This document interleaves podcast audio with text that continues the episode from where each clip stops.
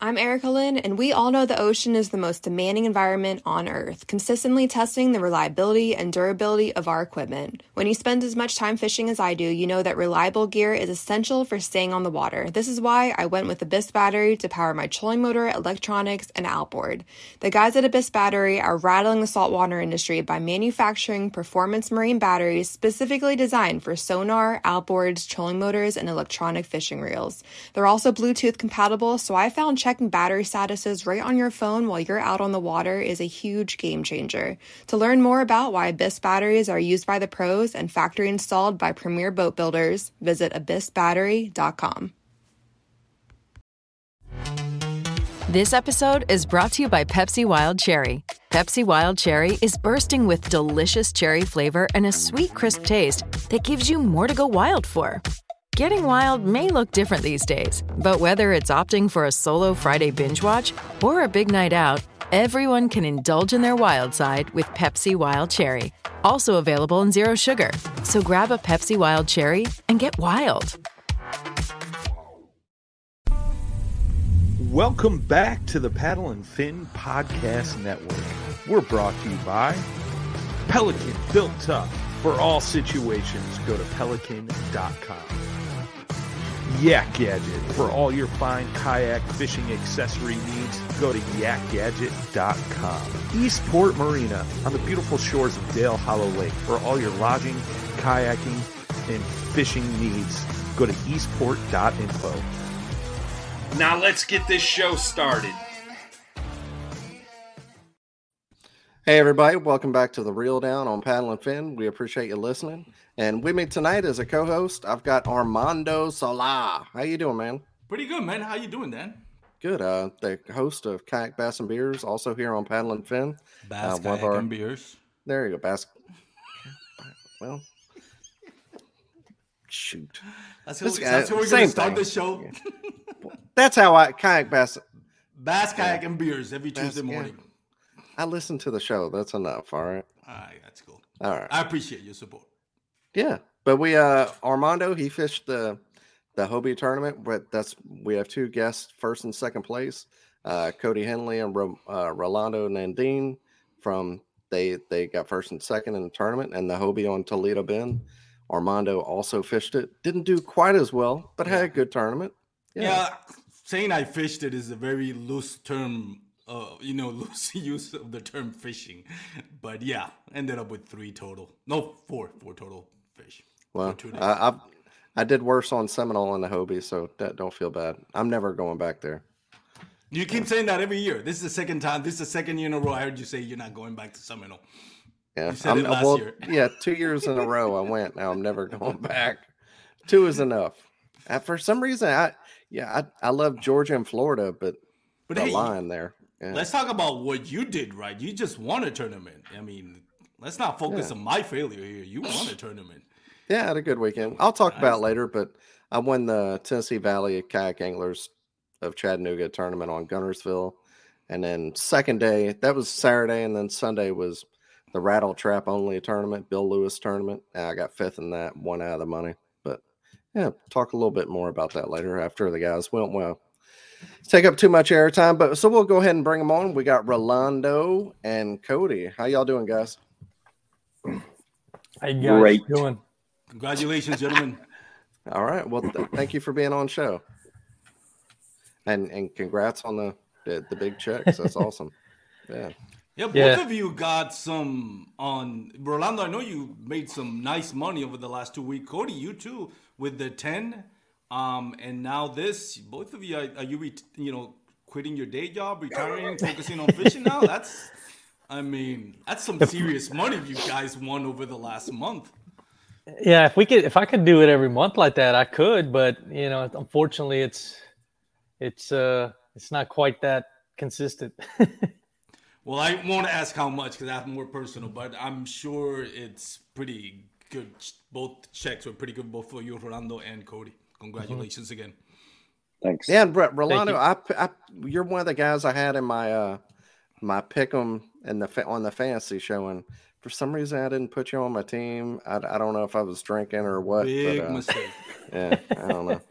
It didn't yeah, work out for big me. Mistake. Yeah, for sure. But uh, yeah, but since neither one of y'all has been on before, Cody, we'll start with you. Uh, tell everybody how you got into kayak fishing and a little bit about yourself. Okay, uh, I've, I've probably kayak fished for six, seven years, maybe. I, I, had a buddy of mine give me his kayak back when I was in Mississippi, and uh, I got hooked. Man, it was just so easy to throw on top of the car, strap it through the, strap your straps through the window, and just roll out. Started ripping the rubber seals off the door because I'd strapped it so many times, and then water would just pour in. But I mean, it was it was my mama's car that she gave me, so it is what it is. But yeah. after that, I actually uh, went on a mission for two years, and I told people about Jesus. I actually served a mission for the Church of Jesus Christ of Latter Day Saints in Utah, and told people about Jesus and helped them come unto Christ.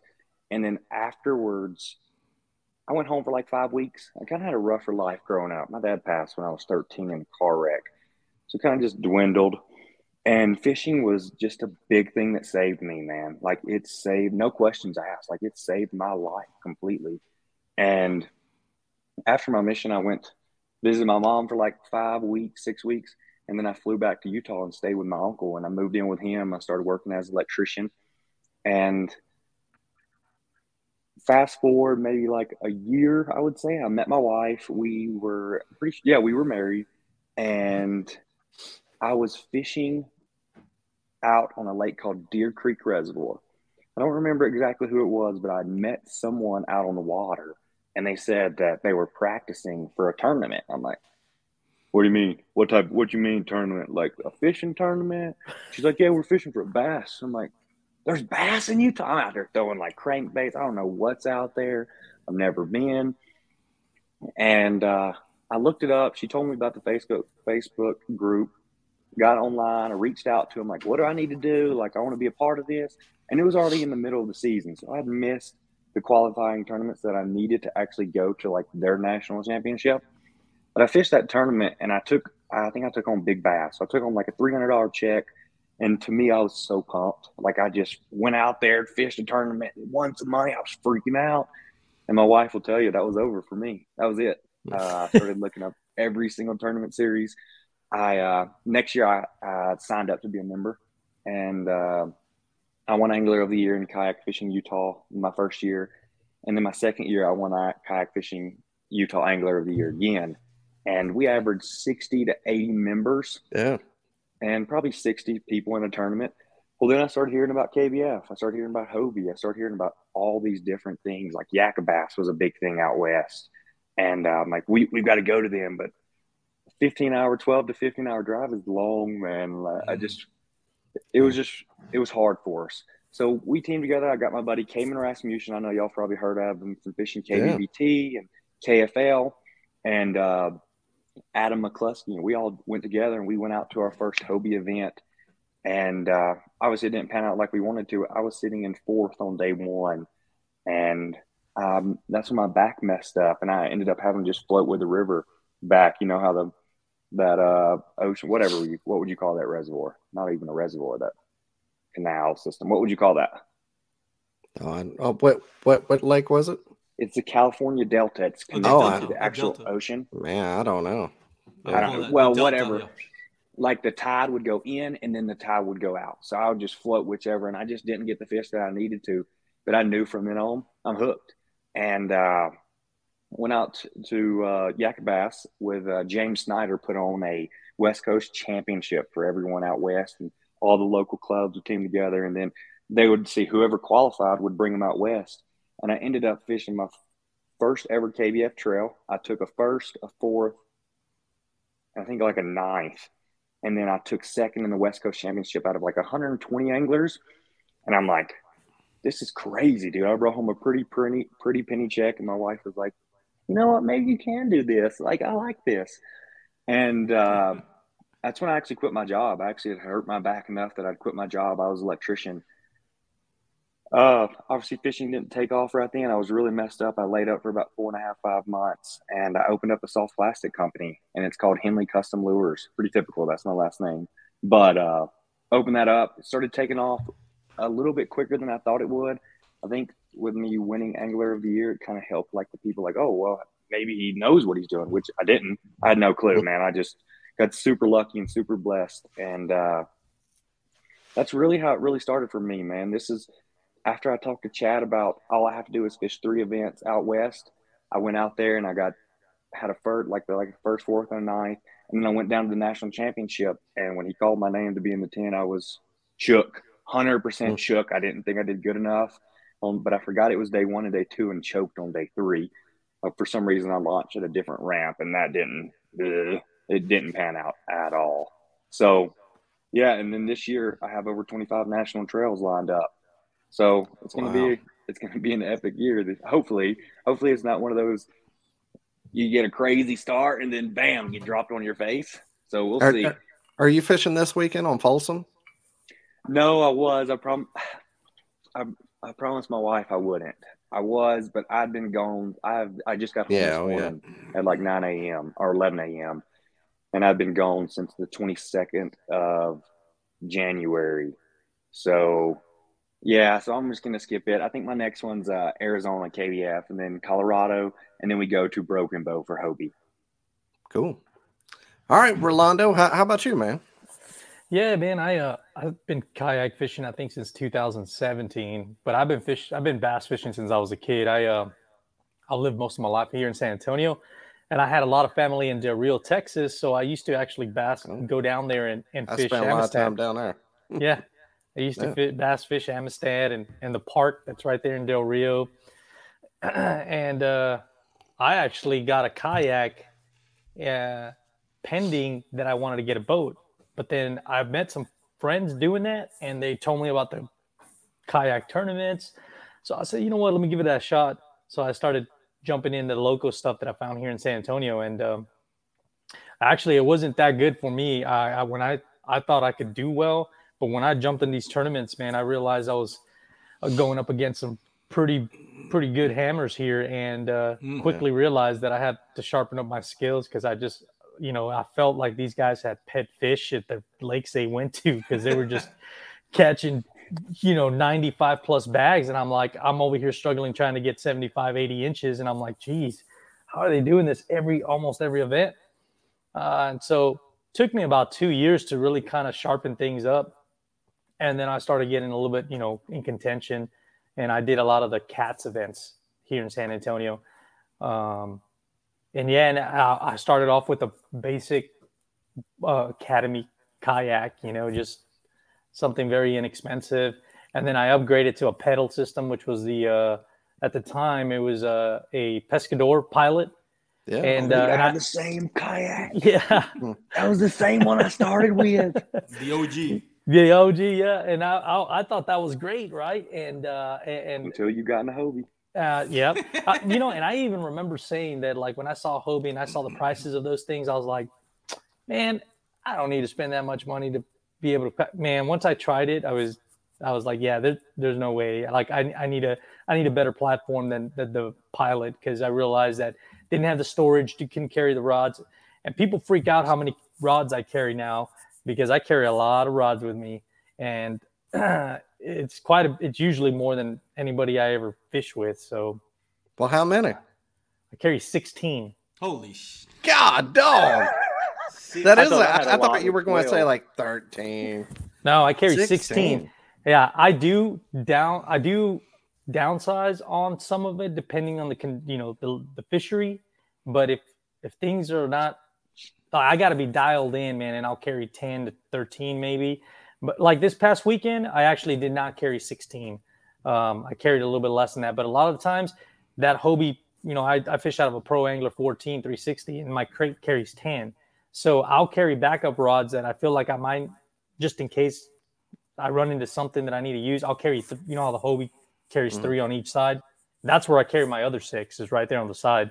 But the 10 in the back, but honestly, I usually only touch like four of them. But there is times that, uh, you know, if something comes up, I'm like, I got it. I'm good. You know, it's tight on. But um, yeah, 2017 kayak fish did ACK. Uh, I I actually started doing the uh, TKC, which is Tournament Kayak Championship, last year, and I won Angler of the Year in that one. and uh, I won a couple other tournaments locally, and I think uh, I, have never done any of the KBF ones, and uh, I really don't like doing online tournaments. I usually like doing the in-person ones. Um, just KBF hasn't come close enough for me to do anything, so I've always stuck kind of local. And uh, now that I get a little bit more time to myself to be able to travel, I'm going to start doing more of these tournaments. Going, you know, doing the Hobie. I'll do the one in Oklahoma, the Broken Bow, and uh, this is the first Hobie one that I've actually ever done. But most of, most of the stuff I fished has been locally. Uh, we do have some pretty, you know, good anglers here where I fish in in in the Austin area. So those guys going up against them, I feel have kind of prepared me to kind of face off some of these guys that are on the national level. Because man, a lot of these Texas guys that I fish, they're that's all they, you know, think about is fishing, man. So when I got into it, I was like, man, you guys are on another level, man, and it, and it's basically gotten me there too, man. That's all I talk about nowadays. I I I work and and even when I'm working, I'm thinking about what the hell I want to do next the weekend coming up. Eat, breathe it, and you know, yeah, all the time. Talk to other people. Yeah. yeah. And before we go into the questions, kind of wanted to give you a shout out, Orlando, because you've been on my podcast before when you won um, the TKC at Belton.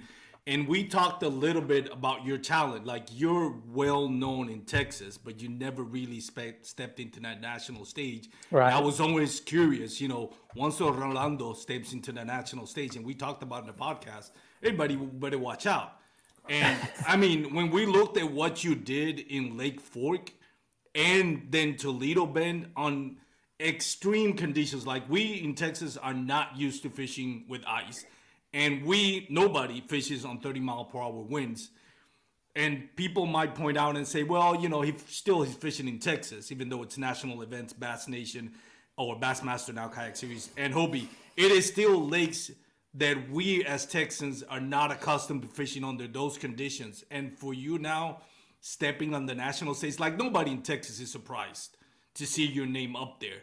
But I know mm-hmm. a lot of people that follow more the national trail are like, okay, who's this guy, Rolando Landino? It's like, well, we know about this guy because we seen him in Texas. So big congratulations to you. You're coming out partying the national mm-hmm. um, trail is no surprise to any of us in Texas. Uh, we know how what a great fisherman you are, and I love what you said about because that's where I'm at when we're like you two years ago, when I see guys like Diego Gonzalez, Matthew Scotch putting up godly numbers every week, and I'm like, how the heck do I reach that level? And listening to you going through that process mm-hmm. um, is, a bit, I think, not just for me, but anybody that's listening that is in that stage where you get intimidated by what other people do day in and day out, tournament in, tournament day out.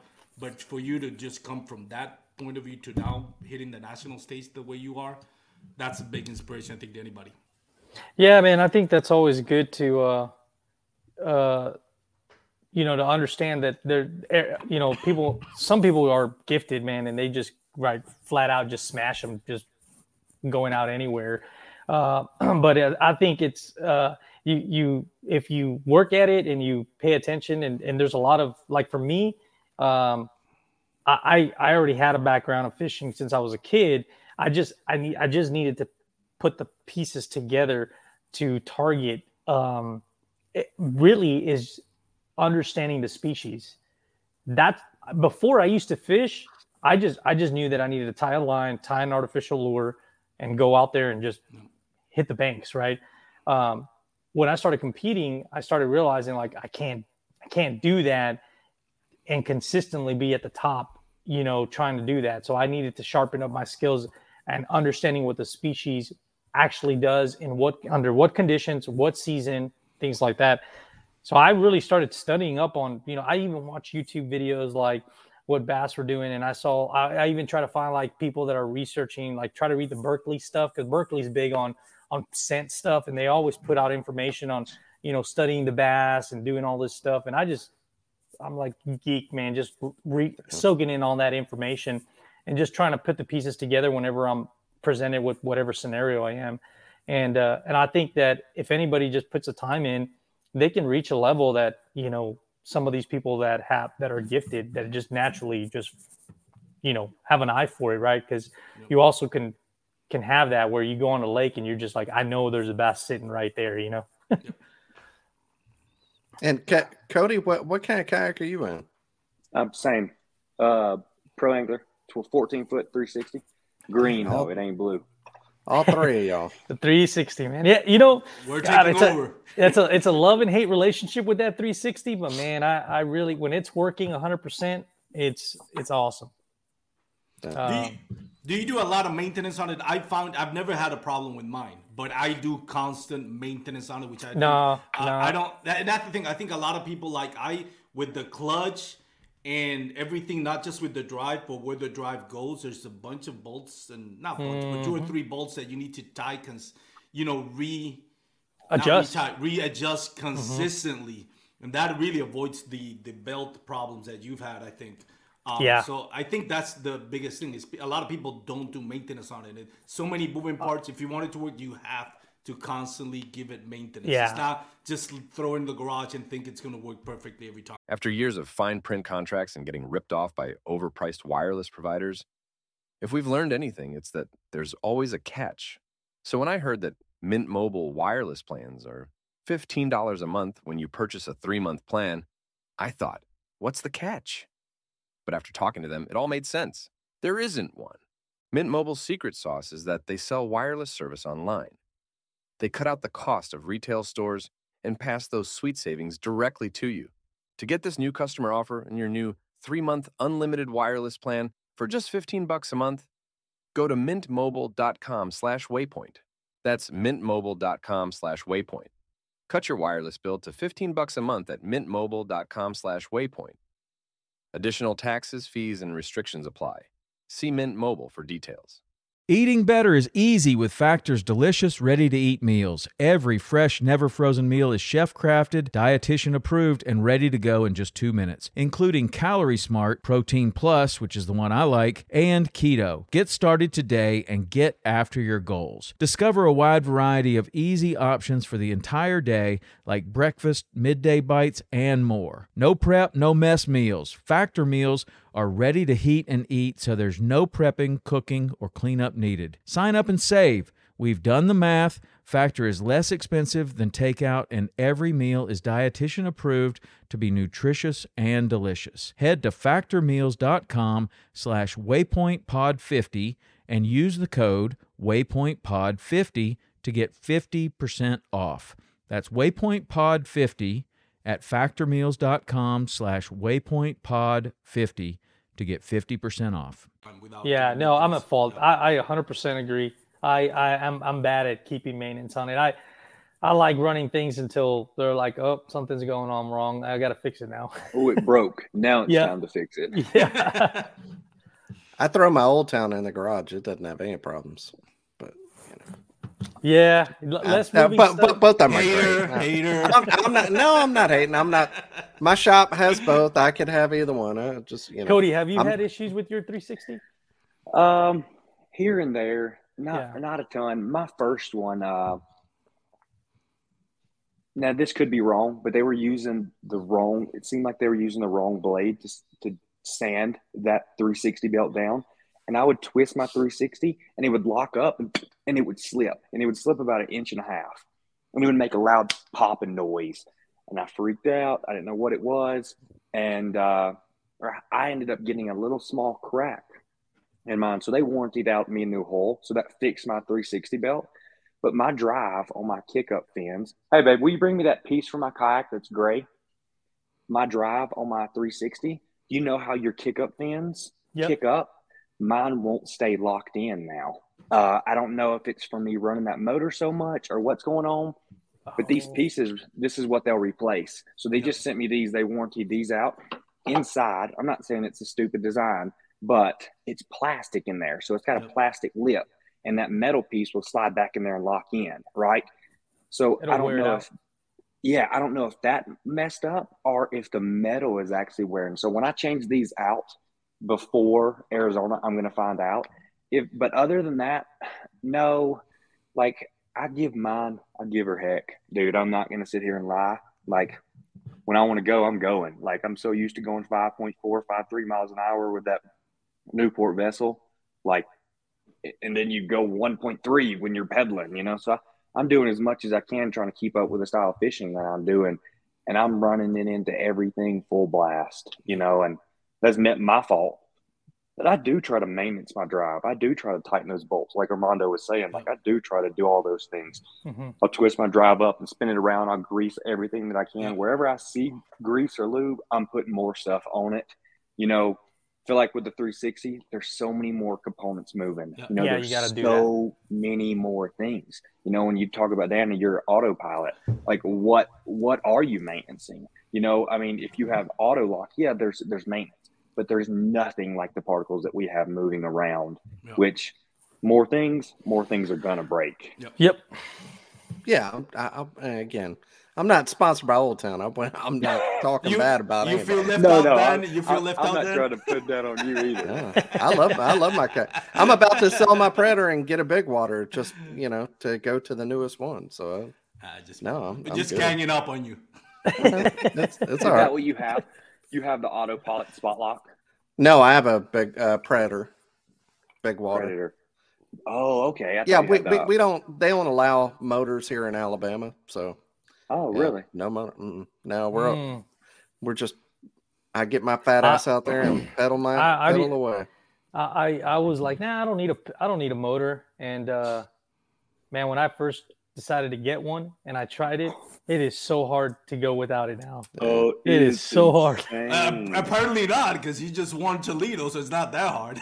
No, I know, but you know, it's like it's like when you think about going to a spot, you know, you you think about it two three times now because you're like, man, that's about one and a half two miles that way. Uh, before when you have the motor, you're like, yeah, I'll just motor over there, you know, and that in like and, and 15 at- minutes. Yeah, and and at, at Toledo, when I took off from the ramp, I'm like, I'm looking at that shoreline way on the opposite side. I'm like, dude, that is so far. Like, I don't know if I want to pedal there.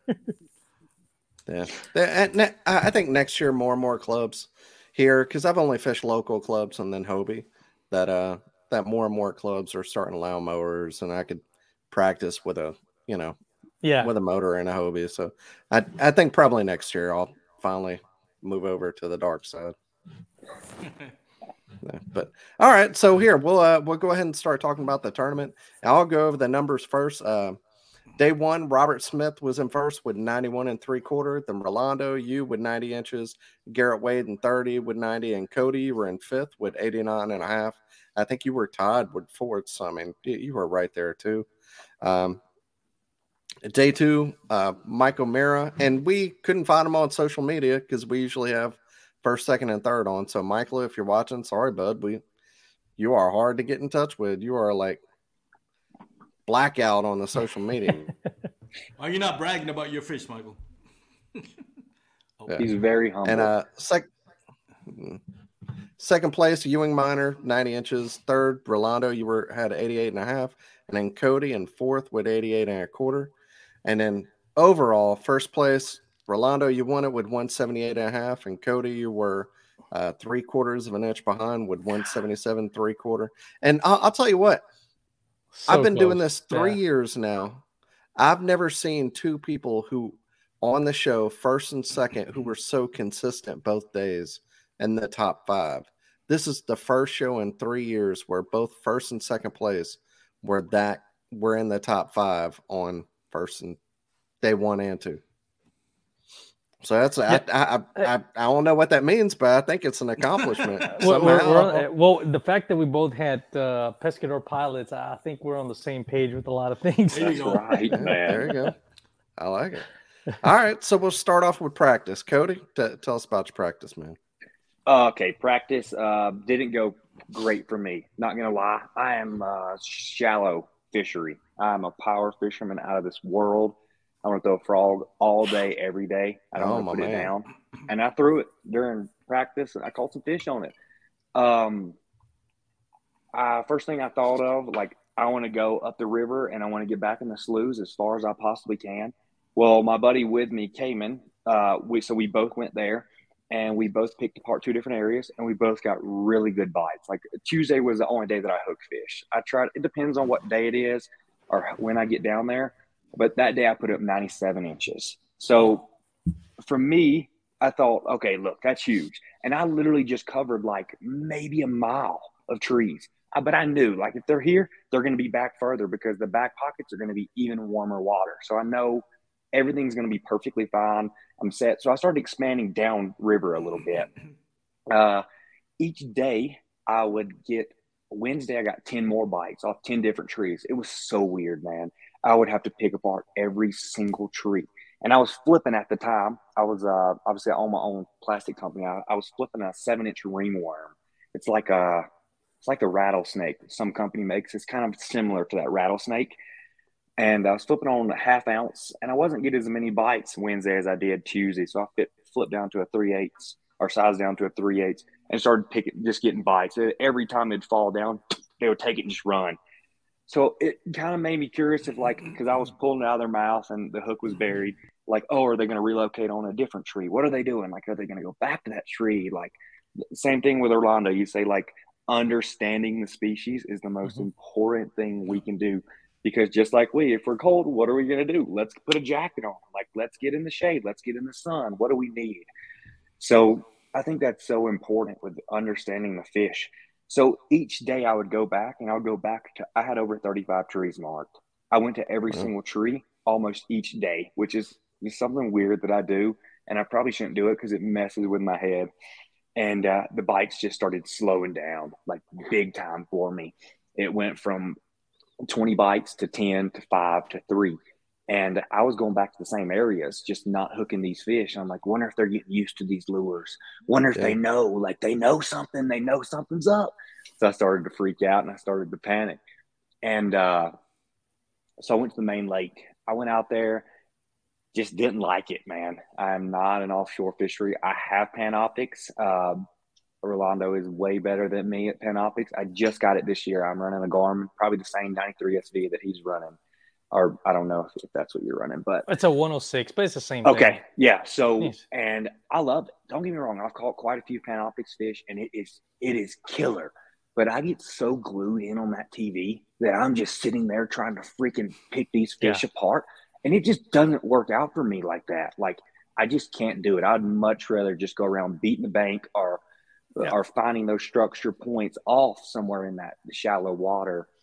So turn and that no wait let's go back. So i was on the main lake. So i went back up river tried to just expand and really just didn't find anything great. I did find a few more trees. So i think i had over 40 trees marked. And uh, that kind of wrapped up my practice man.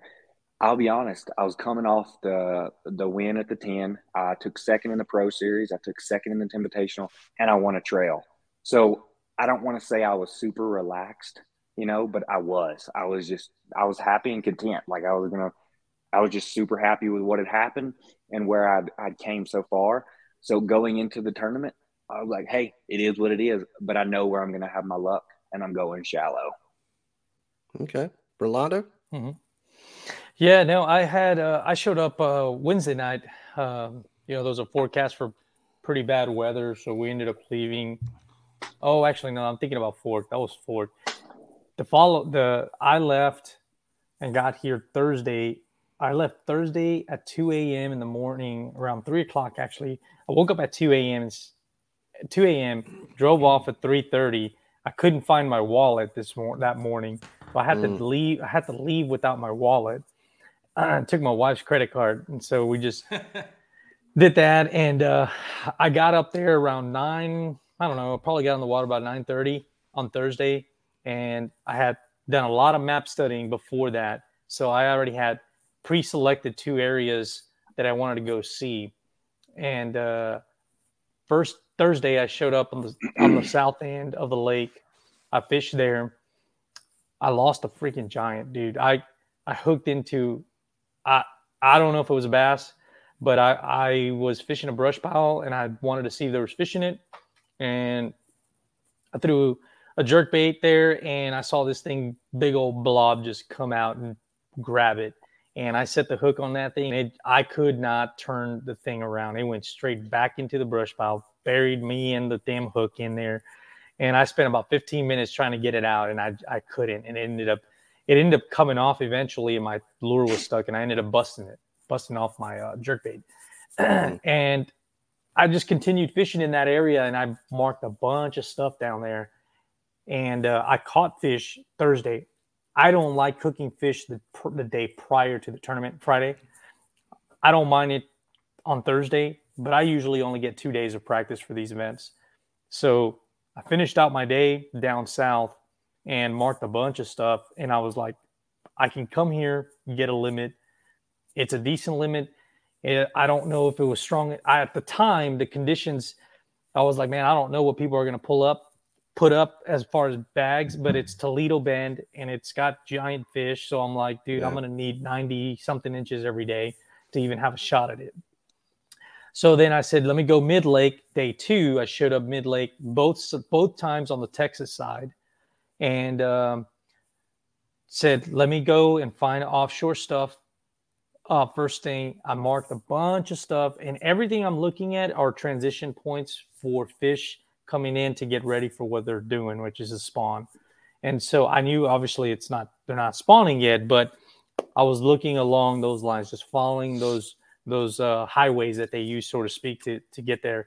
And so I started scanning all of that with my side scan. And my number one tool was the side scan. I marked a bunch of laydowns and that had a ton of fish on Friday. I tried not to hook into too many of those because it was the day before the tournament, and I already had looked at the weather, so I knew that my day two spot was going to be my day one for the tournament because I couldn't fish down south because of the wind. so but it actually planned out because once I looked at the conditions for day two, I'm like, it's perfect. My day two spot is a bunch of docks, it's in the main lake, and it's going to be bluebird skies. I need shade and I need deep water. So I said, that that spot's going to be perfect. Actually, is going to work out for me for day two. My buddies who I was staying with, they're like, man, you're not going to go back to your day one spot. Like, dude, you did well in that spot, you know? And I'm like, dude, it's not going to I just don't gut feeling. It's not going to produce for me like it is like it did because it was windy and, and cloudy. And normally in those conditions, I beat the bank. I just kind of run the bank and try to find bigger fish, you know, that are kind of roaming around. And uh, so day one, I showed up at that at that spot, at that ramp, and I had about an hour uh, to figure things out. And uh, but I already had everything marked and uh, I'm already getting into my tournament day, and we're talking about practice. No, so. you're, you're you're good. Go ahead, man. So my practice, um, I did do decent. I don't know, probably in high 80s, low 90s. Um, hooking in the fish on Thursday, and then Sunday I didn't hook many fish, so I really didn't have anything that I could say that I could say that I that I did really well. I was just marking stuff more than anything else on my day two spot, and um, decided to start over there where it was a little bit uh, less, uh, you know, protected. And I ended up going into that and finding some some good areas that I marked offshore, and and there was only two docks that were worth worth a crap over there, and I actually got fish off of those two, so that that was good. Um, and yeah, so my practice was decent, and it but it wasn't anything that I felt that I could say that I was going to win the tournament. I just yeah. knew that that I could find fish, and in the process, I needed to get the limit and then and then start searching for bigger fish. Okay. So Cody, you going into your first day? Uh, the fish are getting smarter. You've been throwing in that ringworm around. So what what happened, man? Okay, so just day one, or what? What are we doing here? Going? Yeah, yeah. It, it, okay. You can talk about both. Yeah. Okay. Uh, day one, I go to. I start literally like. Uh, my plan was to start like 10, 10 yards away from the boat ramp. And uh, I pull up and there's 15, 20 pentagraph move. Pentagraph yeah, move, yeah. That's yeah. Th- that's it. I mean, I, even uh, Jackson Orr, I mean, he pulled out the boat ramp, went right, and caught an eight pounder. You know, like he, he's like, caught an eight this morning. I don't think he had too much luck later, like throughout the day. I think he actually fished the main lake. But I mean, he pulls out and catches an eight like immediately. I'm like, goodness. So I started to think like, oh, there's some big fish here. And uh, even when I pulled up and I saw those people, I don't like crowds, man. It gets in my head. It gets in my head so bad. And uh, but the thing is, you fish different. I don't care who is there with you. You fish so different than them. And uh, so I'm like, I'm gonna hit all my trees, and then I'm gonna go back in some protected coves because I know the wind's coming up. So I went to each one of my trees. Wind was ripping pretty good, man. And Yeah. I don't know if I didn't spend enough time on them or what happened, but I spent almost three hours, two and a half, three hours out there. Didn't catch a single fish. Didn't catch a bite. Mm. Didn't catch anything. But I rolled around to my first part. There was three boats. What it was was there was channels going in and out, and then there was a channel in the middle. And in that circle, there was a dip. It went from literally there was a five foot channel here and a five foot channel here. But then the, when when when this five foot channel crossed this other five foot, made like a cross, it dropped down to ten feet. Fish Oh Lord, the Jesus was- spot. There's a Yeah. cross. yeah, so and it literally fish were stacked. There was tree, there was tree piles. I pulled out the Panoptix and looked in there. So many fish were down there. It was unreal. Whether it was a rattle trap, like it was deep enough for all that. Really, what I was doing was throwing that ringworm or a Texas rig, one of my little creature baits, and uh, a lizard, a brush hog, anything like that. Well, I pulled up and there was three boats there. So I'm like, oh, cool, great, keep it up, guys. Just Yeah. keep doing what you're doing. I'm, I'm like, yeah, you probably have about 12 fish in your live well right now between the three of you, all 12 that I need. Went to my next spot, roll around the corner, another boat sitting on the dock that I was going to go to. I'm like, I'm freaking out. I'm panicking. Like I just started, just got in my head. And I just, I just said, Hey, calm down. You got this. I went to all to the trees and they didn't produce for me. I looked at the time and it was 1030. I'm like, okay, we've been three hours in. If I catch one fish every three hours, it ain't going to cut it. But I, if I find them, I know, I know that I can get a quick limit and just start calling. So I went back in this pocket and uh, I done good there on two days prior. These were just bites flipping. Well, I went in there and every single boat in the lake was not really, but uh, there was at least six boats in this area that's only like half a mile long and then like 200 yards wide, not even 100 yards wide, actually. And there was about seven or 10 kayaks in there. I'm like, oh, wow. But I, I literally wrote, drove past every one of them, drove. I pedaled past every one of them. I didn't motor. Um, and every single one of them were picking apart trees. So I started to just think, like, okay, they're picking apart trees. I'm about to throw something reaction and do everything that I can. And at the 10 and at the trail event and all those events that I did decent, I uh, I called everything on a golden shiner jackhammer. The water was a little bit too dirty for that. I mean, yeah, a little too dirty for a golden shiner. Probably still would have worked, but I, I threw on a white with a white ringworm, and uh, within like five casts, pulled out of 17, pulled out 14s, 14, 14, got a limit, and I didn't see a lot of people catching fish. So it started. I didn't know if it was in my head if I was messing like I, I need to save these fish for whatever I need to do. I'm coming back here because I then went down all the way and came back and went back. And at the time, I'd pulled out, uh, I think, a 19, 75, 19, 50, 18, 18, 18, 75, and another 17, or maybe a, a 16. So I had a decent bag. Damn. So two o'clock rolls around, and I'm just thinking to myself, I'm like, I got to get out of here. Most of everyone had left. There were three kayaks left. Three of them, two of them didn't have a limit, and uh, one of them did. So I'm like, what? And in between that, I'd caught over 25 to 30 fish going back and forth, back and forth. So I'm like, well, okay, they don't want the sun isn't up, it isn't calm, you know. I, they're not just sitting, hiding, and holding to cover, you know. So I just kept going back and forth with that chatterbait, and it might have ruined me, but I left at two o'clock, and uh, I went and found just left those fish alone because I knew I'd be back the next day, and uh, I didn't. I don't think I caught another fish the rest of the day, to be honest with you. Well, I mean, it's it's so hard to know. You were only a half an inch behind Rolando. And see, that's day what I thought ones, too. Like yeah. I'm literally so close. Like it's anyone's game. You know, Yeah, we could yeah. put up hundred inches tomorrow. So that was that's my day one. All right, Rolando, how Cool. about you, man? Cody, Yeah, before we the- go to Rolando, Oh. sorry, sorry Yeah. about that. What area did you fish on day one, Cody? Was it no, Mid Lake, North, South, Texas Uh, side? do you know where the side? rollers are?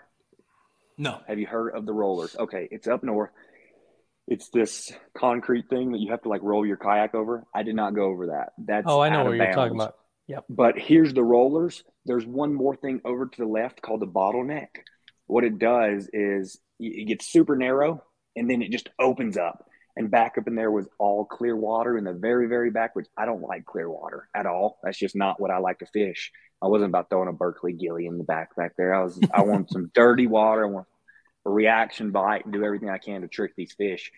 And uh, Them yeah, things I are too much stayed back expensive, there all day. Yeah, So- the chatterbait. The gilly, Oh No. my gosh, So things are like right. five bucks a piece. for like two of them. I know it's well. I'm. It's like JDM. I- I'm not Jank. Berkley makes great stuff, but Ike, your Gilly, whoever makes the Gilly, Is that is it? whoever, i- Is, Yeah, that what you use as a as a trailer? No, my my tra- the gilly is just like when I get in like super clear water. I actually heard about it from Scotch. I, I can't give any credit to myself. Matthew Scotch. Yeah. We were staying at at the tent house, and that's what he was slaying all his fish on all week. So huge shout out to him. And uh, he showed me how to rig it. I could never figure out how to rig those things. Yeah.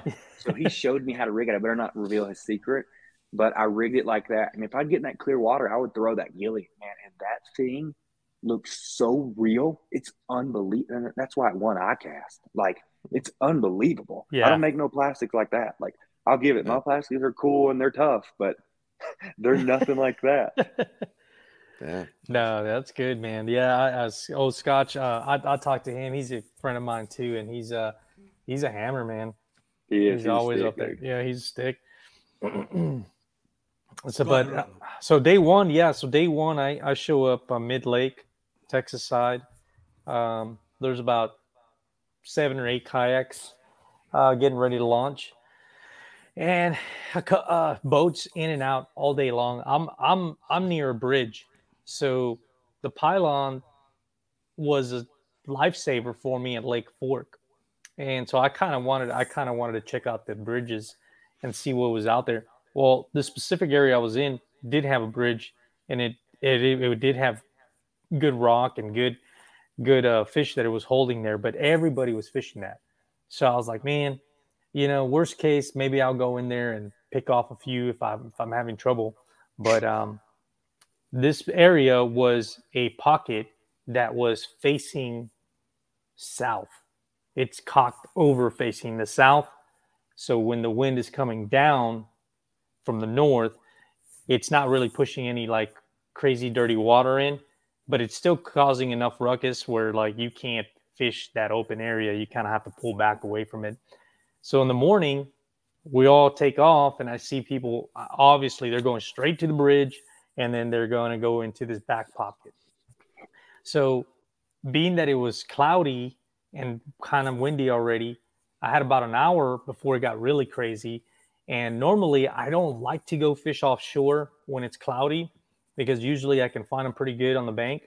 But I, I, I had a gut feeling that a lot of people were practicing in this area and they were just sore lipping a lot of fish. And I was just like, man, I don't think it's going to produce that well off the bank right off the bat, but I know there's there's enough fish here to get a decent limit. Hey, it's Kaley Cuoco for Priceline. Ready to go to your happy place for a happy price? Well, why didn't you say so? Just download the Priceline app right now and save up to 60% on hotels. So, whether it's Cousin Kevin's Kazoo concert in Kansas City, go Kevin, or Becky's Bachelorette Bash in Bermuda, you never have to miss a trip ever again. So, download the Priceline app today. Your savings are waiting. Go to your happy place for a happy price. Go to your happy price, Priceline. So I had marked a bunch of stuff to the left, which was towards the open lake area. And I used my live scope and uh, my side scan to mark all that stuff and get it going. And so when I took off that morning, everybody went right, and I went I went all by myself to the left to the open area where the wind was going to be pretty much howling, you know. Uh, but when I got there, it wasn't too bad yet. So about an hour, like I don't know, 15, 20 minutes into my first spot, I freaking catch it like a 16 or a 17. Then I catch another one. Then I couldn't catch off of that one, so I moved on to the next brush, next lay down, and I just bounced around on all the lay downs. And the wind started picking up pretty much, but I was catching fish, so I was like, man, I don't want to leave. I, I'm gonna kind of muscle through this and kind of see if I see how long I can go before I can, you know, can't withstand it anymore because it got pretty hairy out there. Yeah. And then I've uh, seen some videos. It, it was it was bad. yeah, it was bad. And then uh, I saw a bunch of people coming out of that back pocket, coming through the bridge, and I was like, you know what? They're not doing so hot because if they wouldn't be wanting to come out here Yeah. if yeah if they're if you know doing it. So I I was like, okay, well, I ran through all my stuff that I marked, and I couldn't catch anything anymore. And uh, so I said, well, let me go see what's left for me in this back pocket. And there was boats in and out of that pocket. So and it bottlenecks. It's a tight it's a tight spot. We're not talking about a bridge that's wide open. It bottlenecks and then it opens up again to the back. So I went through there and I kind of just saw people fishing on both ends. There was a boat fishing both ends, and I said, I got one brush pile. Not, not. I'm sorry. Not. Yeah, I have one brush pile that was right in the middle of the cove, right through where the creek went to the left of it, and I didn't catch anything off of it right away. And there was a boat sitting there nearby, so I figured they had fished it already. Um, and I was kind of waiting for them to kind of adjust so that I can you know, position myself correctly to see if I can make some cast in there. And they were like, yeah, you're fine, man. You're good. And in the process, when I was doing that, I didn't realize that there was a tree um, a little ways from it, back, uh, like basically right underneath me. And, and I had seen it with a live scope when I was there that morning. I hadn't seen it in practice. And it was full of crappie. And, uh, but on the right at the top of it, there's a big old blob and I was like, dude, that's got to be a big old bass. Hopefully it is. Man, I threw in there. And unfortunately, the first cast that I threw in there, freaking crappie came out and jacked my, jacked my, uh, got my, my, uh, jerk bait. So I'm like, dang. And I was like, man, they're, maybe they're a bunch of crappie. Maybe that's a catfish just hanging around or something. I threw back in there. I jerked it two times, dude, and then hit again. And when I went to go set that hook, man, it just took off, man. And it was like, I was like, man, this is a big fish. And on day one, I think I had like a 21 or I can't remember what size it was. I think it was a 20 or 21. 20, 21 and a quarter. Because I was 21 looking at if, in Yeah. case we tied, in case we tied, you still have me by big fish. Because all I have was a 21. Yeah, 21 and a quarter. And uh, man, I hooked that sucker right in front of that boat that was fishing like nearby. And uh, that kind of just kind of made me feel a little more comfortable because I, I had a decent kicker at that point and put me a little bit above there. And and then I ran further back into the back coves. And I didn't see nobody catching any fish, but everybody was towards the banks. So I, everything I had marked was like the channel bend, you know, the channel creeks where they Yeah. bend, and I had people draw.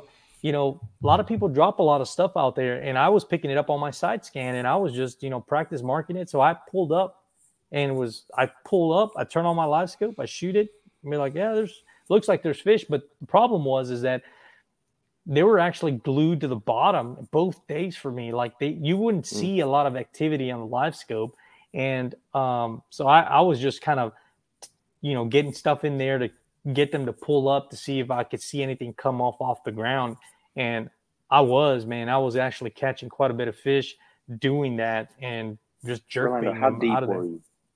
Sorry. That that area is about ten feet, ten feet deep. Okay, cool.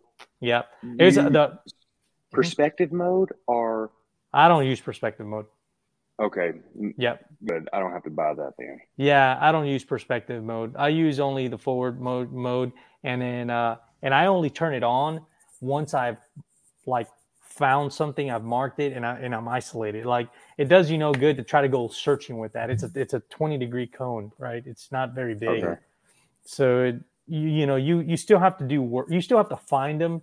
Traditionally, I like to say with your traditional tools, right? Your down view and your side scan. But if you're good with your side scan, you're going to find fish, man, in any conditions. You know, you're going to be able to see, you know, if they're not working, if it's not working out for you on the bank, run your side scan and find whatever you can see out there and just pay attention. You know, most of the time, a lot of people that I know that have like live scope, they they've had it sometimes for a while and they just they don't really use it. They use it differently than I do, and uh, and I feel like they don't utilize the tool as effectively as you can. But it takes time, man, because you see everything. You see drum, you see catfish, you see, uh, you know, spotted, I mean, uh, crappie. And sometimes it's hard to tell what species you're looking at unless you catch a really perfect profile sideways of them. and they're really close, then you can see like, oh, that's not a bass, you know, that's a catfish.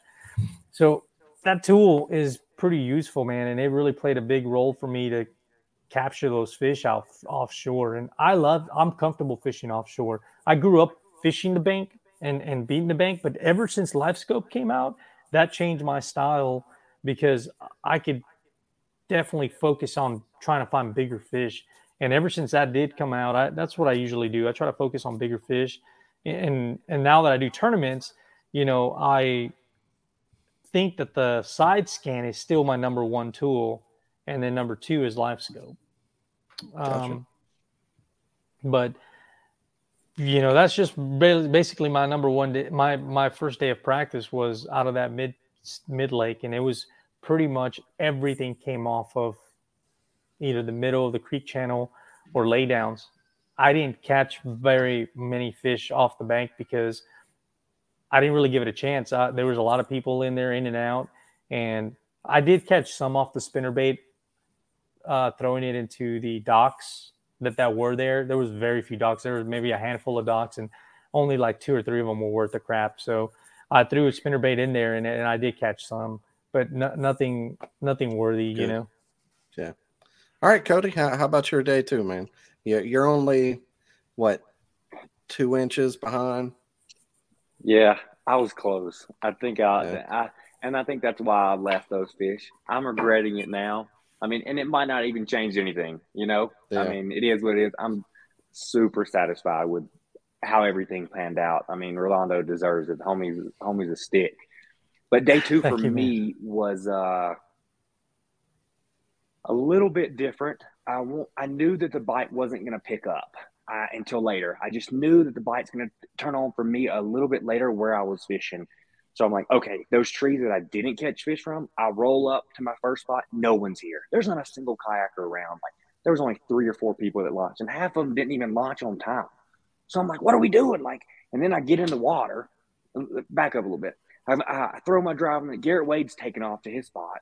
He's like, it's 7:30. I'm like trying to throw my kayak out and get in the water. I get in the water, and everything's frozen, solid. My drive won't spin. Nothing works. I can't even put it down in because it wasn't straight. I guess I put should have put it I should have put it in the truck the night before, but it was frozen solid. So I'm like mm. holding it down in the water. I'm soaking wet at this point, trying to get my drive unfroze.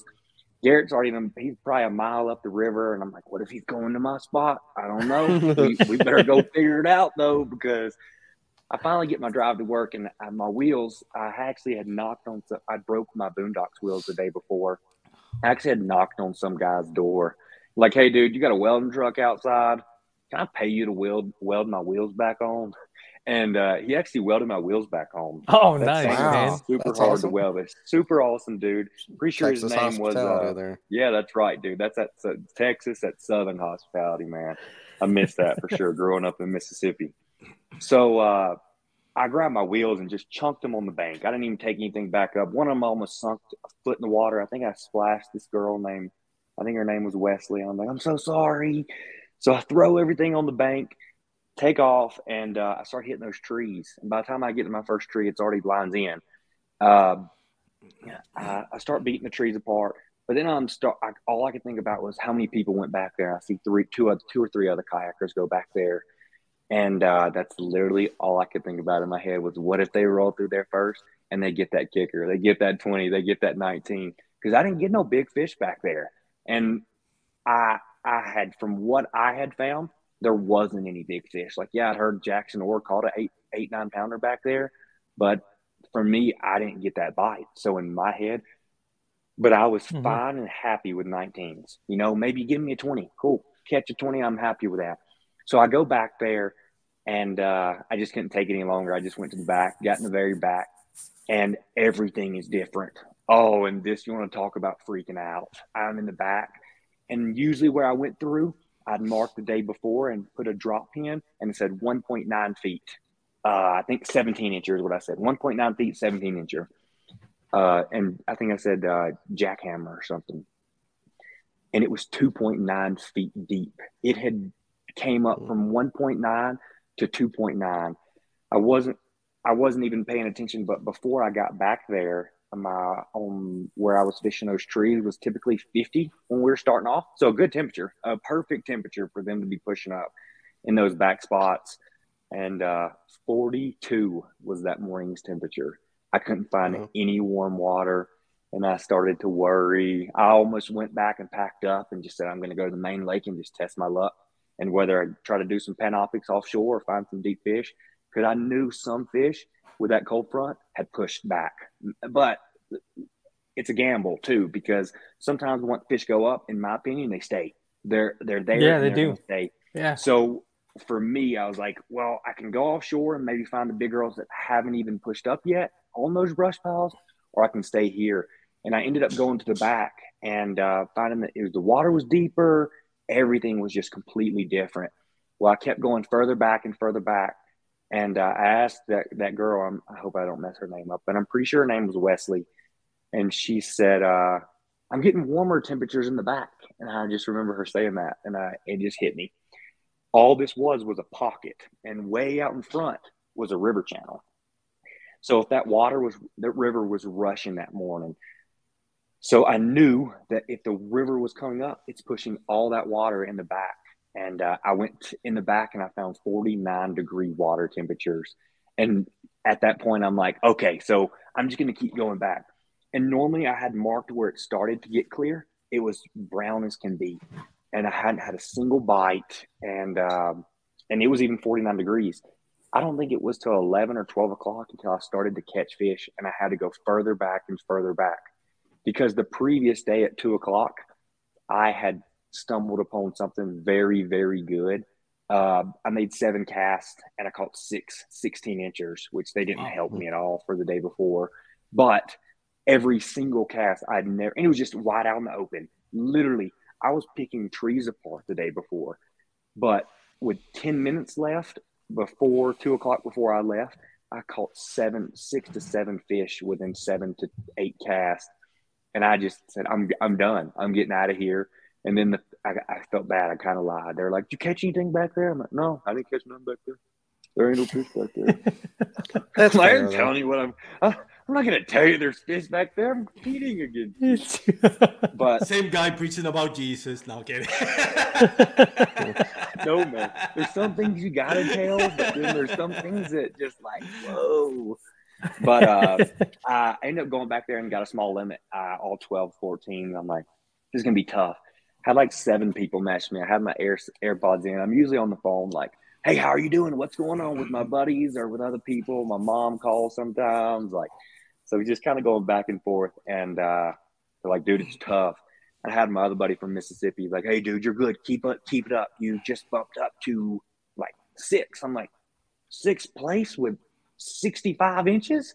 So I knew right then it's a tough bite. But I knew that tough bite of those fish that typically were going to eat the day before at nine to 12 o'clock, if they didn't eat then, there's going to be another bite window when that sun comes out and it's going to be straight fire. It is going to be on fire and Mhm. it's not just going to be for me. So I have to capitalize for everything that I can. And uh, I was actually in the clear water for about two and a half hours and I had to throw on the golden golden shiner jackhammer at that time. And I was throwing the gilly too. I didn't get any bites on the gilly that day, but uh, I was going back to the dirty dirty water, going to pick it apart. And at this time, I'd probably caught 15 fish, so I knew the bite was starting to pick up. And uh, I turned around and I literally just got done saying a prayer, and I asked Heavenly Father, "Where should I go?" And uh, typically, He doesn't always answer. I'm not going to act like He does, and I'm just some perfect angel child because I'm not. But uh, all I could, all I remember was turn around, and I turned around and flipped to the first tree with a chatter. Well, yeah, I casted the first tree with a chatterbait and pulled out a 21. I didn't realize it was that big. I actually boat flipped it. Uh, I grabbed, I saw how big it was, but it was too far. I was too close to getting it. And I cannot tell you how many fish that I miss with a freaking net. I am not a net guy. I just can't do the net thing. I'm still learning that, you know, just like with Panoptix. I've even extended my handle on my net to figure it out, but I'm all about standing up, running to the nose of my boat, grabbing into my rod, just yeeting them in. And uh, when I saw the head on that thing, I was like, "Oh, this is going to be bad." And uh, obviously, I have my my sponsors, Yak Rods, and those ch- X shatters are just those they're composite rods, and they are absolutely beast. And I flipped that thing in. And I remember just laying on top of it. I laid on top of that fish, and he's flipping around. I'm like, "You're not." Jackhammer flipped out of its mouth. Just stabbed me like six times in my el- in my shoulders, and my arms went through my my clothes, but he wasn't getting out. Dude, I freaked out. I called it 18 after that, and then I, I just started doing everything I can. And I remember like four people messaged me at that time, and they were following the standings back in Utah and California. And they're like, dude, you're sitting in first. You got first by like four inches. I'm like, oh, I started to panic. I just started to, I, I think I really, to be honest with you, I started to cry. I was, I was just so happy. yeah. I was so, jo- I was just so grateful because regardless if I won or not, I knew that I'd done everything that I needed to do, you know, and I'd done the best that I could fish. You know, there was nothing that I could say. Yeah, I missed a few fish, but I did all that I could. And, uh, Yeah. and then that that's when it started getting really, really close because uh, Aaron Mathis messaged me. It's like, "Hey, you got Rolando by 1.75 inches." Then he called a, he called a fish, and uh, she called me. She's like, "He just passed you. He has he's beaten you by 0.75." I'm like, "Ooh!" So I had. I wouldn't. I wouldn't want board. somebody doing that. Yeah. Uh, that's, was that's too much. Too much, Aaron. dude it it made it that much more insane like it was it was a little over the top but it was so much fun for him me and him going back and forth like it was probably three times that he passed me i passed him he passed me i passed him well that's four but on the Mhm. fourth time when i had passed him i was had him by 0.75 and uh I caught another 16 and it put me up at two inches at 0.75. So it was almost three inches. So I'm just like, I got this. So I, I started flipping trees and started getting bigger bites and bigger bites. And then all of a sudden, Erin messaged me and she's like, he's got you by two inches. I'm like, huh, two inches? Homie just caught an A-rig fish. He just doubled up. I He know that called it. without a doubt. And uh, I'm like, there's no way that he just called that quick. He just doubled up on an A-rig fish with a giant and a mediocre. And Yep. uh, I just kept doing everything I could, man. And I needed, uh, I think, like an 18 to pass him. And I flipped a chatterbait with like three minutes left and uh, let it fall down. As soon as it fall down, I jerked it. Bam! He stuck it, and I, it was the fish. I knew it was the one, and it was one inch short. It was a 17 incher, and I needed it to be an 18. So, and that was it for me. I didn't catch no more fish with with three minutes left. I I went everywhere I possibly could. I broke off my flipping reel. Uh, I almost threw that reel in the water. I was like, I was just panicking, man. I was rushing back and forth, and Yeah, that makes it exciting, man. To go, go it was, you know, dude. yeah. I, I, I, I don't look at the leaderboard much because it messes with my head, you know, and it, See, and it I need to stop probably. it it throws me off, man, because I, I start feeling rushed, you know, and I, I feel like I don't fish the way I'm supposed to fish if I look at the leaderboard. So I the only way I look at the leaderboard is if I know I'm like like a hundred inches, you know, I got then I'll take a look at the leaderboard. But if I'm somewhere in the 70, 80s, I'm like, man, I don't even want to look at it. You know, if I I end up where I end up. So I didn't even know that that all of that was going on. I was just trying to catch fish.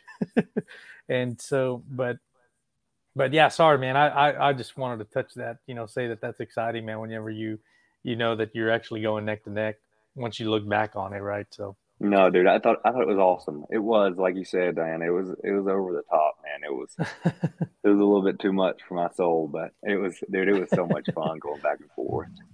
What was your day two like, Rolando? Yeah. Uh, and uh, so let me get into that. But he called it, man. He, uh, I did, I doubled up on an A rig when you said that, um, and it was a 19.75 and a 16 something. And uh, but day two was, um, I, I made a judgment call last minute. Everybody kept asking me in the house, like they're like, "Hey, you going back to your day one spot?" Because the guys that I was staying with, they're like, "Hey, we don't want to go fish anywhere where you're gonna go." Uh, so that because you're in contention and we're not. So I was like, man, you know, I appreciate that. I was like, man, but I'm still like in between whether if I want to go back to my spot to the place spot one versus my my other spot down south. And I kept I said, can I can I tell you guys in the morning? And they're like, all right, tell us in the morning, and then we'll decide whether we want to, you know, because they wanted to go where if I wasn't going to my spot where I caught my first fish, they wanted to go there. So I said, yeah, that's fine. You go there if I don't go. So I said, but let me think about it. I was like, I really got to do some studying before I go to bed. And in the morning, I'm going to make a last minute call. So I woke up in the morning and I was like, I looked at the weather and I said, man, it's going to be bluebird skies, going to be kind of calm. I was like, I need more docks. I was like, I definitely need docks. So I said, yep, I'm going to go south. So I told the guys, I'm going south and uh, show up on the ramp. There's only two other people there. So I'm like, sweet, this is a vast, big area, plenty of water for three people. So I just go, I make the run to my brush pile where I lost the big one, and I, uh, you know, start fishing it. Don't see very much. And I said, well, before I leave, let me just throw. I was like, these conditions could be good for the A rig. Let me. I never throw it.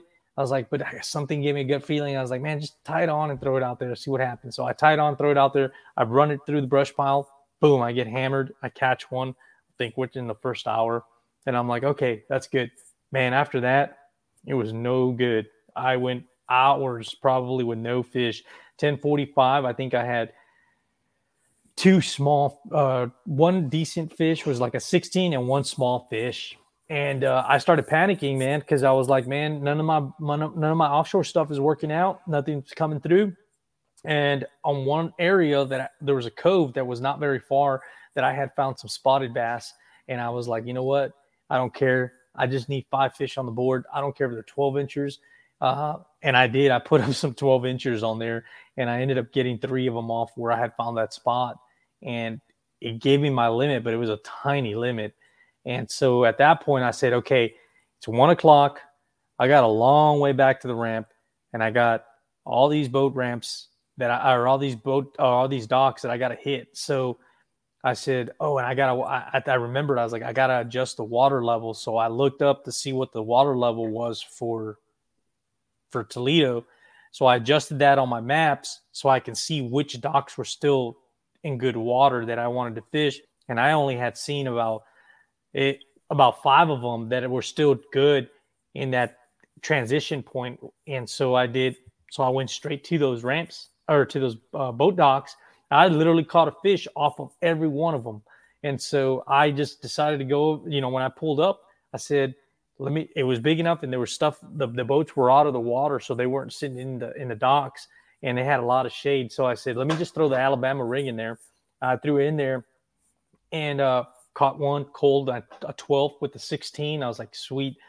Then I threw up in there again, caught another one, cold another 12 out. And, uh, I just went doing that in every dock. And on one of those, I was going into the cove, and uh, on the side scan, I spotted something right in the middle of the cove, which was like a laydown. It looked pretty good, so I decided I was gonna, you know, just finish my route, come back, I'll check that out. Went over it, didn't really see a whole lot on it, so I just took a gut feeling. I was like, man, just cast over it one time, see if anything unglues from the bottom of it. So I threw that Alabama rig out there and I was slow rolling it, and uh, it was about it was sitting about close to 20 feet of water. I was slow rolling that thing, and then, man, I hear I felt that that that thump, set the hook, man, and it felt big. I was like, man, here's the kicker that I needed. But instead, it was actually two decent The fish, double, man. yeah. The double. And so I pulled them up, man. And my net that I use is not a really big net. So I I was gonna try to net them, and I was like, dude, I can't net these fish. And I'll, they're like pulling in different directions. I'm like, shit, I need both of these fish, you know. And so I just let the net go, and it's like floating. So I just grabbed the line and I boat flipped both of them on that A rig. And uh, as soon as I boat flipped one, one of them came off. And I was Mm. just like, man, I'm glad I got those in just in time. and I put those on the board and I was like, man, that that hopefully should help me stay in, in first and uh and because at that time I already had checked and there was only minutes left, I think, at that point. There wasn't very it was late in the day. It was like and 10 minutes when you did yeah. Yeah, Maybe, maybe and- 20 because AJ cut the board off a little bit early, but it was like 20 minutes left. M- Maybe. Yep, yep. And I was like, man, this is exactly what I needed. So, and, and I just continued fishing all of those docks, man. And I, I caught a few fish that were just didn't help me. So I just kept throwing them back. But most, you know, day one was rattle, was uh, jerk bait, uh, spinner bait, and a couple fish on a rattle trap. Day two was predominantly the Alabama rig and a few fish on the jerkbait. Um, but those bluebird skies was a good judgment call on my part to go south to find those fish in the shade that were high, that were tucked in in those docks, and uh, or that deeper water in the laydowns. But for me, they were pretty much glued down to the bottom both days. I didn't really get to see the LiveScope didn't help me really see a ton of fish roaming around. It just helped me um, see my bait basically where I was running it through. Hmm. Well, good deal, guys. Congrats. No. And I mean, we don't want to hold you up here too long here. Uh, but before we let you go, we always want to give everybody a chance to shout out anybody that makes fishing easier for them. Uh, we'll start with you, Cody. Oh, perfect. Put me on the spot. Oh yeah. Well, Yak No, Rods, dude, you dude. got the hat. Yeah, no, absolutely. I always struggle with this. Um, yak rods, um, my opinion. Hen- Henley Custom rod. Baits. That's right, Henley Custom Lures. That's all. I, I do throw a lot other stuff. You know, once once I go out to other places, I do throw other stuff. But I'm I'm I stick to all my stuff, and I love it, man. I'm it. I thought it was going to take me a little while to get used to that, but I'm I'm super. I, I don't know. I just got used to it now. Uh, Dakota Lithium kept me powered twenty four seven. Always he says, "Uh oh." No, no, Um, that's good. No. uh, Dakota Lithium, uh, 13 Fishing. Uh, their reels are absolutely my favorite. The TX2 did literally everything for me the entire trip. Like I use the slide, the Z slides a little bit, the concept Z slides, but that TX2 is literally just money for me. And I think I'm going to swap out all mine and just have that reel and just different gear ratios. Uh, Newport vessel. I just jumped on board with them. I think um, a couple days ago, maybe. Newport vessels, uh, ba- battle baits.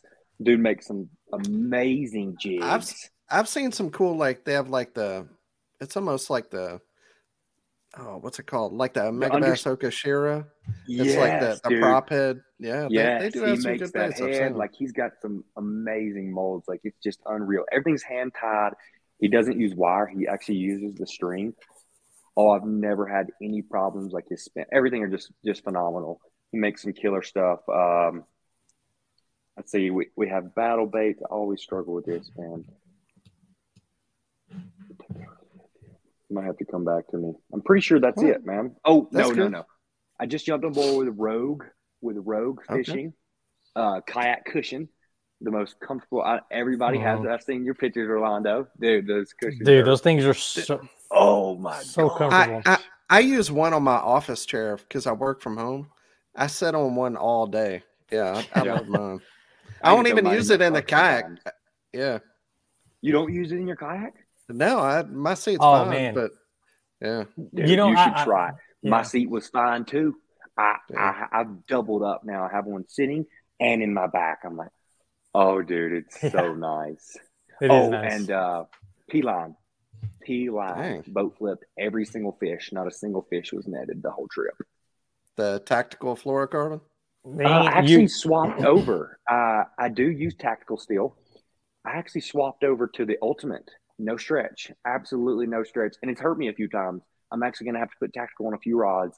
But I've been flipping right by the boat and I've set the hook and it's just so strong and just with no stretch at all. You can just pop where your where your tie is off. So depending on how far you're flipping, but on most cases I like the no stretch. When I'm ready to hook set, I want the hook set immediately and it's the most ab- not abrasive anyways too Cool. Nice. I, I'll have to check that out.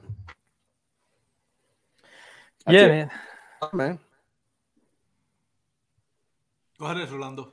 So Rolando, I- yeah. yeah, So for me, you? man, I, I don't have too many sponsors, but I do have. Uh, I got Outdoor Alphas here in San Antonio Tackle Shop. Uh, they just expanded too, so they're opening up a bigger shop, and it's I'm pretty excited about that. They support me with all my tackle and gives me a discount on a lot of the the the you know just the lures and uh, and he's a Daiwa dealer, so I, I tend to fish a lot of Daiwa rods and reels, and uh, big fan of the Daiwa. Um, I didn't. I used to be a Shimano guy, and I switched over to Daiwa now. And I have to say that I'm really impressed with their braking system. It just that braking system they have is amazing in the wind. It's just you don't get any backlashes. Um, which uh, which reels do you use? The regular, the SV, or the the, SV. So I have a few SV Tatulas. I do have a Zillion, and I have a Steez. Um, Ooh, yeah, the watch big Steez. money. The Steez is is really nice, but honestly, man, you could just go with the SV Tatulas. Um, they all got the great braking systems built into them. You know the um, what is that uh, air brakes or the they don't have the little weights like the way they do um, like Shimano does or anything. It's their oh my gosh, I went blank right now. I can't.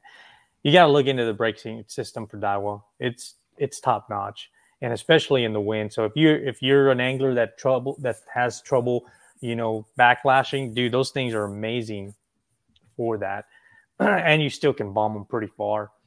Uh, I'm, other, I'm about to get a new reel. I dropped one over a rod and reel over the over the side last weekend, and and I Oh. Dust, Dustin uh Dustin Nichols said same thing. The SV. So dude, the I- I- SVs are I, awesome. I think I might be getting one. hmm That T that T system, uh, T wing system actually T-wing, works pretty yeah. good. Yeah. Uh, the other sponsor is uh, Jared Souls. He's a custom rod builder here in San Antonio. Um, he builds me, you know, he has he's building my swim bait rod and he's also building my uh, jerk bait rod.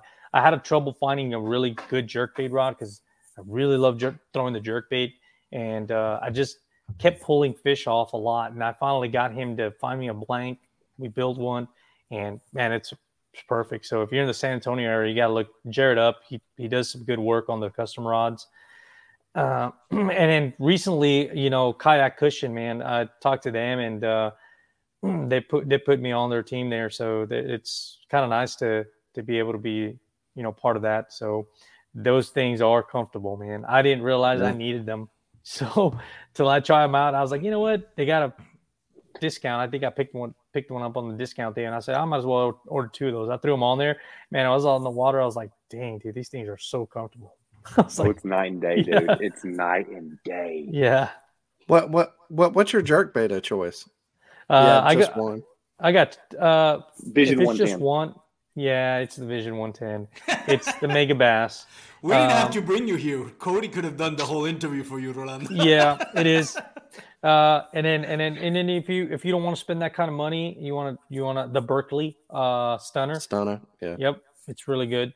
So uh, you don't have to change so much hard. You don't have to really do anything to the Stunna. You take it right out of the package and throw it. So it's really good. The the the Vision 110, you you got to be careful with that one.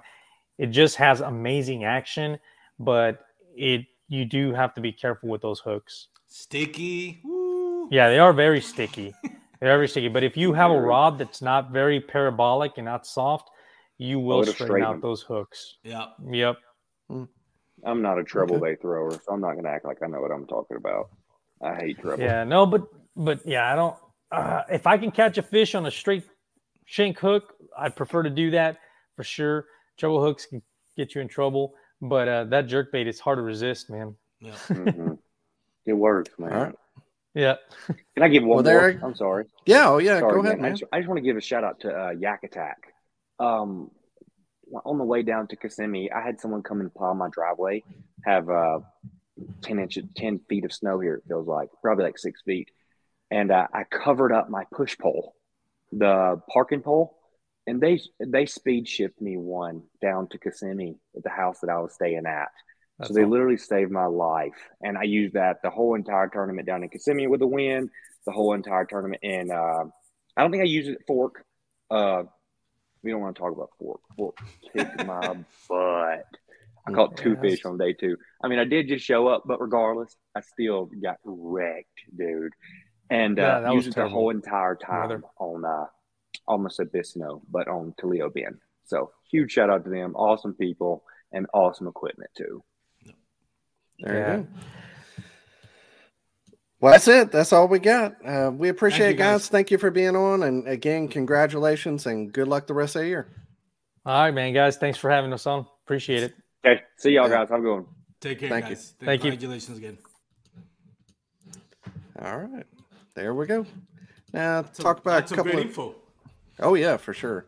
And uh yeah, pe- people two guys that's been having a great year, short short year so far, but they've done a great job. So, yeah. Yeah, no, Um, great anglers. got a few tournaments here to talk about. First, we had the Peach State Kayak Anglers. They were on uh, that evil Lake Seminole. There was 47 anglers. Uh, Nick Dyer, 93 inches. Matt Voigt with 86 and a half, and Andy Alger with 85 and three quarter. Uh, Kayak Anglers of Florida on Tenoroc, giant bass. Um, 40, they had 49 anglers. Seth Taylor was in first with a 107 and a half. Sherman Bishop with 103 and Conrad Cornbread Spaghetti, old Conrad Benetti with 88 inches. So it was BFF? 107, 107, 103, 88. So that's pretty crazy. Florida. Yeah, Florida. And then we had Swamp County Kayak Bass Association. And this was also this one was weird because it was only 20 anglers, but it was a bass event that was going on the same time as Toledo Bend. Yep. So there was like a bass event and a Hobie event on the same lake at the same time. That's like And- screwing your cousin. That's a And the Southeast Texas Kayak Bass League, which Rolando Yeah. won. We didn't tell them about that, but he Yeah, won as na- well. Saturday. 90 there. was 90 anglers. Rolando got first with 90 jonathan carter in second with 88 and three quarter and jeff isham with eight and third with 85 and three quarter. And uh then you had the aba hobie. That's a aba hobie linked event on lake Perris out in california. 40 anglers. Jonathan demone with 101 second place had 77 and three quarters so he won by 23 inches 24 inches. Uh, Stephen Butcher, and then third place Pat Hanning, and then the two that I was in are the on Saturday was Tennessee Valley Kayak Anglers, 35 anglers, three fish limit. I won that one 75, 57 and three quarter. Michael Cooper in second with 56 and a quarter. Joseph Kirk in third with 56 and a quarter. And then Sunday was a rattle trap on Guntersville. Uh, route Bill Lewis rattle trap only tournament. 38 anglers. My boy Sam, who I stayed in a house with, he had 93 inches, sacked him up. Uh, second was Christopher Marks, Naki guy, 88 inches, and Joshua Sharp. And third with 81 and three quarter. And then I got fifth in that one with whatever I had. Not enough. I think I had like 80 and a half. So day, day one was great. I caught him on like a jerk bait, a swim jig, and uh, lipless. And then day two, I fished the same area and I had another kayak angler show up and we split fish. And, you know, it was a small, I saved, I tried to save my fish on day one and didn't hit them too hard. I left at 11. So they would still, you know, so I left playing fish. And then day two, i wasn't the only one, you know, small area, another kayak angler shows up and, you know, so there went my fish. So what Yeah, can you do? Yeah, for me, Hobie BOS Toledo, they won um, the win. Not to make excuses, really, it's more like uh, inexperience. Oh Um, yeah, never dude, fishing- it's so yeah. tough.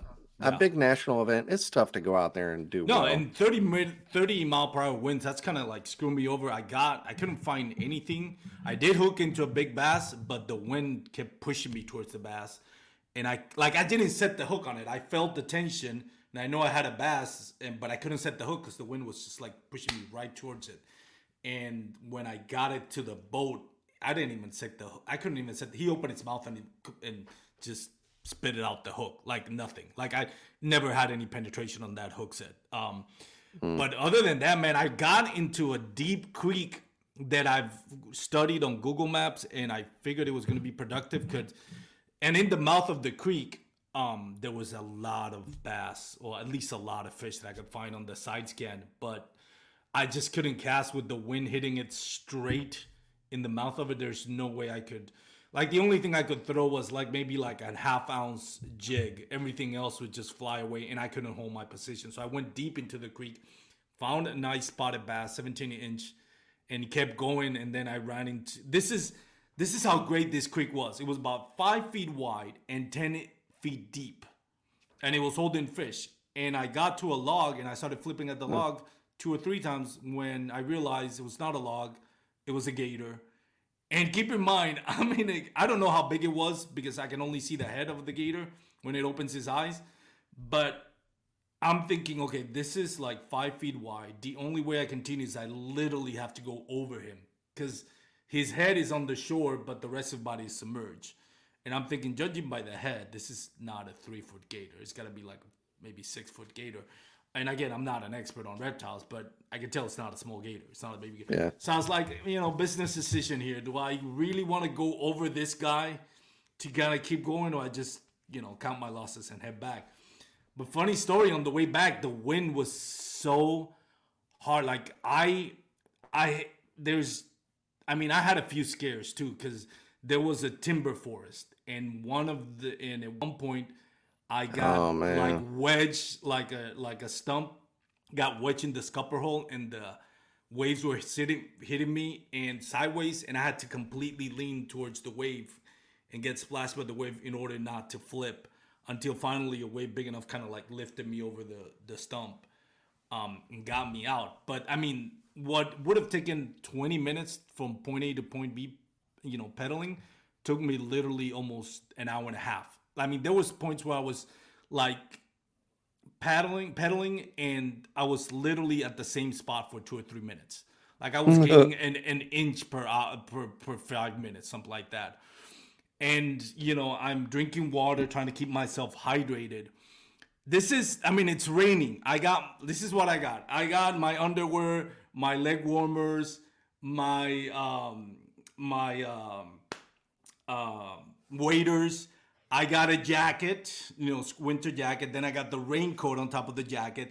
Then I got this like fly fishing um, ve- uh, life uh, PFD, which I love, but it has two zippers. Like you have to open two zippers in order to take it the jacket out. So I'm getting to the boat ramp. I need to go. Like I need to go to the bathroom quick. And I'm like, I don't know if I'm gonna make it. I don't know if I'm gonna make it. So I get to the boat ramp. There's a convenience store. It was closed. It was an old gasoline station. And I'm like, oh my god. So I was like, where do I, it's kind of like an open area, like, and there's people around, you know, that's at lines out. So I'm like, I have nowhere to go to the bathroom. This is not like an isolated ramp where I can go to the woods. Like I'm like 50 feet from from the highway and you know and and on the other side it's like an like a like a rental place you know where people on vacation.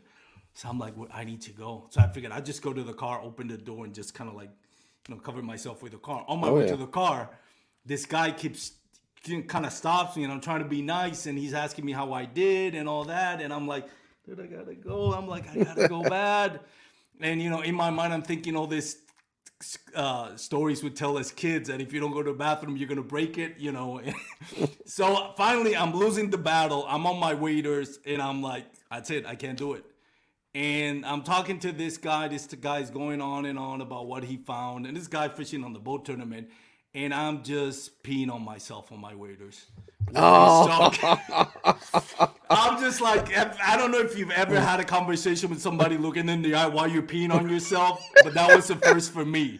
And this guy's talking, I'm just peeing on myself, and I was thinking, you remember that movie Dumb and Dumber when you know they're uh, driving with the moped up to Aspen, and Harry and Yeah. Roy tells Harry, you know, I gotta go, and he says, just go, and Oh, he says like, oh. I, I feel Yeah. warm. That's exactly. I feel like, ah, this is not bad. This is really warm.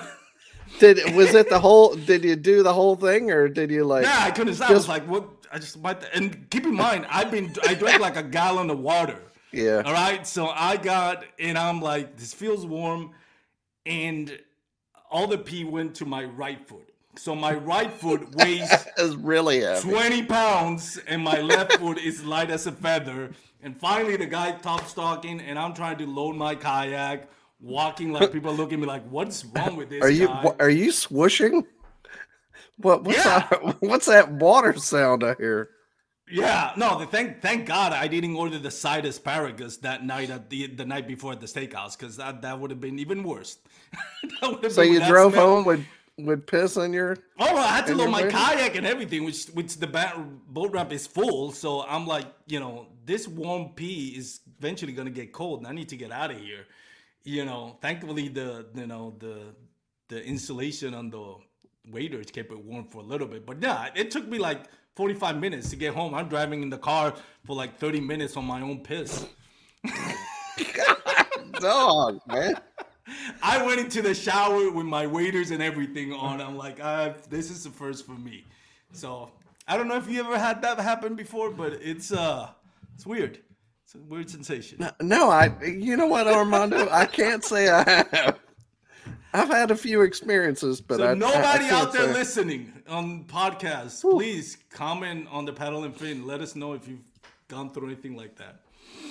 Oh, I don't want to be the only one, but it was fun. You might be the only one. Nobody has no, done- I'm, no, I'm sure.